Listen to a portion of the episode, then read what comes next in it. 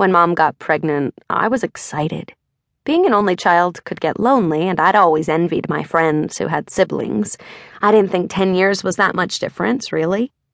I thought Marin would look up to me and I could teach her all kinds of things and be like her hero or something. But what I hadn't banked on was that there would be a lot of years where she would be a baby. The baby. The center of everything.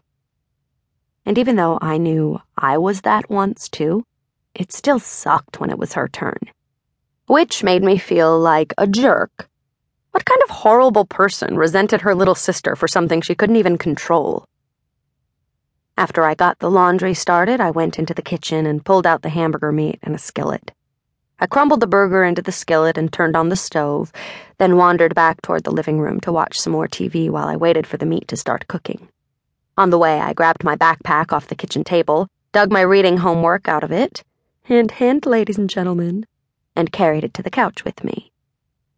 But as I turned on the lamp next to the couch and sat down, the TV station switched to the news. A meteorologist standing in front of a giant map with a radar image on it, a bright red patch moving across the screen in jumps and fits. I picked up my book and started reading, waiting for him to finish talking and get back to the show. Seemed like every time a raindrop or snowflake fell anywhere near Elizabeth, the weather forecasters acted like the end of the world was coming. I read, tuning in and out of what he was saying, catching bits and pieces. System that is producing tornadoes in Clay County is moving east at approximately. Seems to be picking up speed. Had two reported touchdowns headed toward. We'll hit Elizabeth at 516. I heard the meat start to sizzle in the kitchen and put down my book. Rain or shine, we still had to eat. As soon as I picked up the spatula, the siren started. I paused, my hand in the air, and listened. One of the sirens was in a field behind my old elementary school, two blocks away from our house, so it was loud. When I was a kid, the tornado sirens used to freak me out. They used to freak all of us out, and the teachers were always having to tell us to calm down. Kids would be crying, holding their palms over their ears and asking for their moms, and the teachers would be standing at the front of the room with their hands up in the air, shouting to be heard over us and the sirens, reminding us that they were only monthly tests and there was no emergency. By fifth grade, we were all cool about it. Oh, it's the tornado sirens, no big deal and by middle school, we barely even noticed the sirens at all.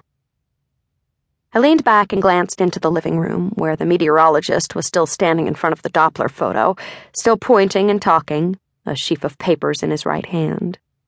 I sighed, looking back at the half cooked meat. I didn't want to turn it off only to have it be another false alarm and have dinner ruined and mom pissed. But technically, we were under a tornado warning and even though there was a warning about every third week in Elizabeth, we were supposed to take it seriously each time and go downstairs. Hardly anyone ever did, though. Midwest weather was crazy, after all, and half the time too crazy to really predict. We'd all learned to ignore the warnings. Most of them never turned out to be anything anyway.